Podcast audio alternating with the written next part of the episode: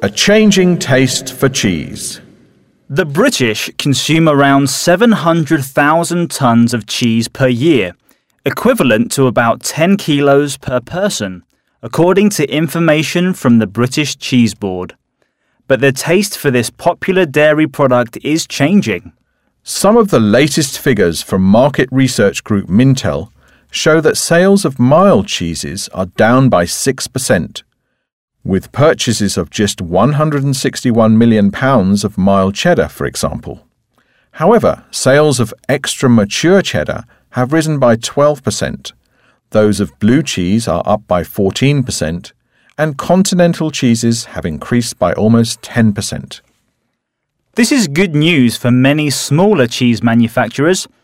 John Spencer is the owner of the Cheddar Gorge Cheese Company. They make mature cheddar, which has aged for between 12 and 20 months.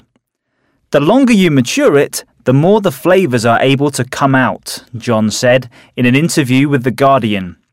Tastes have changed, and people don't seem to be after mild flavour now. People want less quantity but more quality and taste. It's not about filling bellies, it's about enjoying what they eat. There is also an interest in traditional artisanal cheese, which we welcome. The Ludlow Food Centre is famous for its handmade blue cheese. It takes four days to make before it's matured for three months on beech racks. It's pierced halfway through the process to allow air to penetrate and react with the bacteria giving it a web of blue veins.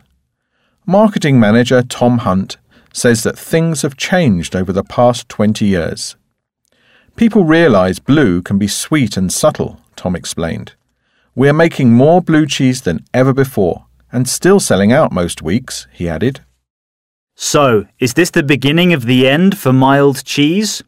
Certainly not, says mild cheddar producer Joseph Heler, who is based near Nantwich in Cheshire. Their mild cheddar is aged for about three months and has a clean, mellow flavour.